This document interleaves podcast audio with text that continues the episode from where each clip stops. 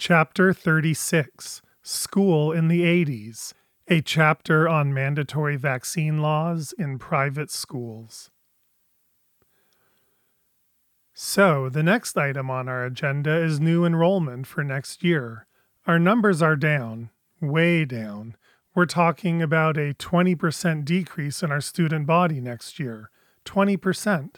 Nothing like this has ever happened before. Sure, we've had our ups and downs, but never like this. Trisha and I spent the last week trying to figure out why, and it finally hit us last night. It's the new vaccine law. I'll let Trisha explain what we found. The six school board members of the small, private Christian school turned their bored eyes from the head of schools to his administrative assistant. Chris and I went through every file for every child who is leaving, and we found one common denominator. Each one is either partly or fully unvaccinated. I called each family. I've known some of these parents and kids for years now, and they all said they want to keep coming, but they also don't want to give all the newly required vaccines, especially hepatitis B and chickenpox. They'd rather choose homeschooling. Can we handle a drop like this? asked one of the board members. We'll work harder on new enrollments for next year. But that's just it, continued Tricia. This 20% drop is all from our preschoolers going into kindergarten and sixth graders going into seventh. That's when the new vaccine law requires these kids to catch up on vaccines or get out. I've looked at the files of all our students who will be hitting this checkpoint next year, too and we're going to lose another 20% next year and the year after that. I did a little research on which families tend to vaccinate less. Chris jumped back in. Surprisingly, it's the wealthier and more educated parents, the families who tend to enroll in private schools like ours. We can't financially handle a drop in tuition revenue like that, not for more than two years in a row. We might be looking at having to close down we are already so small, and losing that many children might just do us in. And we are the last Christian school in this Tri City area. The discussion continued for a while. The board members chimed in about vaccines, diseases, outbreaks, parental rights, and every other aspect of this issue. But Steve sat quietly, mulling over an idea. He was a lawyer, and his kids were among the unvaccinated ones who would be leaving after sixth grade. He already knew the ins and outs of what his friends were ranting about around him. He knew the vaccine law was unnecessary and unfair. He knew unvaccinated children belonged in schools just like every other child. And something about what the head of schools had just said sparked an idea in his mind, and he thought that maybe just maybe it might work. Let's sue. Steve was a soft spoken man, unusual for a lawyer, and no one heard him. Let's sue the bastards, he said loudly, standing up. This brought all the discussions to a halt. Excuse me? asked Chris. Sue who, Steve? The parents? No, the state of California, for wrongful infringement on our private business especially given the fact that unvaccinated kids pose no danger to our school and that there is no current disease crisis that should grant the state emergency powers to exclude some of our students. They are interfering with our right to conduct business for no good reason. But an even stronger case, a constitutional case, rests in the fact that the state is taking away the rights that our Christian students have to fellowship with one another and learn in a religious environment. That's where I think we could win this. But we're just one small Christian school. We have no money for a lawsuit, chimed in one board member. I can guarantee we should be able to find a legal organization who would take the case pro bono, and if not, we can't be the only religious school this is happening to. And this isn't just about Christian schools. All faiths could be facing this type of discrimination Jewish schools, Catholic schools, Muslim schools, and especially Jehovah's Witnesses. They don't even go to mainstream schools. The state is now denying these children's constitutional right to engage in religious fellowship and learn in a religious environment. If we all got together on this, we could be quite a force to reckon with.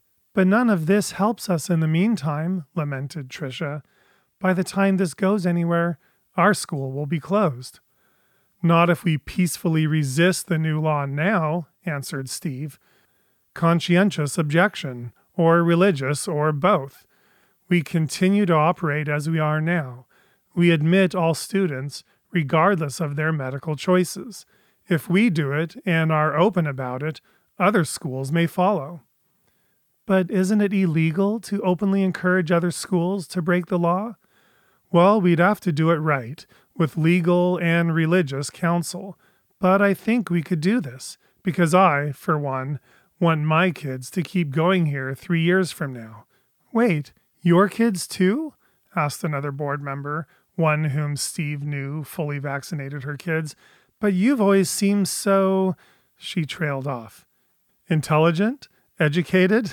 I know, but that's who tends to not vaccinate. Those of us who actually get educated about it. But that's not the issue here. It's about choice and religious freedom and medical freedom. But if we publicize it, the state will be knocking on our door the very next day. Well, we know the state is already auditing all small private schools to make sure we are complying with the new vaccine law. They'll be here in the next year or two anyway. This just speeds up the process, and that might actually help us. Help us how? asked Chris. By shutting us down right away? I don't think they have the authority to do that. I don't know for sure. I'll have to look into this. But if we play it right, having them try to shut us down may help us more than it hurts us. Listen, here's how I see this playing out. First of all, who is actually inspecting us and our vaccine records? The Public Health Department. They don't have the authority to take any action against us, I don't think. But then they'll report us to the Department of Education. Education steps in and does what? We are a private school, not a public one. What can they do? They can revoke our credentials as a school, perhaps, but that's not an easy process. And they can't force us to close our doors, can they? Not without an actual disease outbreak. We go on operating business as usual, religion as usual, and the state harasses us for a while. But hey, my legal time would be free, and if I can get a legal organization to lead the way and get other schools to join us, we could win this legally. But forget the legalities for a minute. Think about the public pressure. If we play this right, we make the state look like either a fascist group of dictators from the 1940s or the thought police from Orwellian 1984. Picture it news footage of authorities coming in, blocking the school entrance, rifling through our school records, finding that some children don't have their papers, escorting children off campus, escorting school administrators out in handcuffs, arresting parents because their kids are truant because they are attending an unlicensed school, arresting you, Chris, for overseeing all of this. Ha! arresting me, of course. I'd probably go first. Would the state want all of this on the evening news?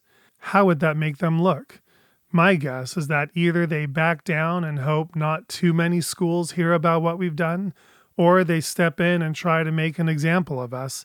Then we fight it out in court, if we are willing to take it that far. Steve paused in his rant, and that's when everyone noticed Trisha's quiet sniffling and tears.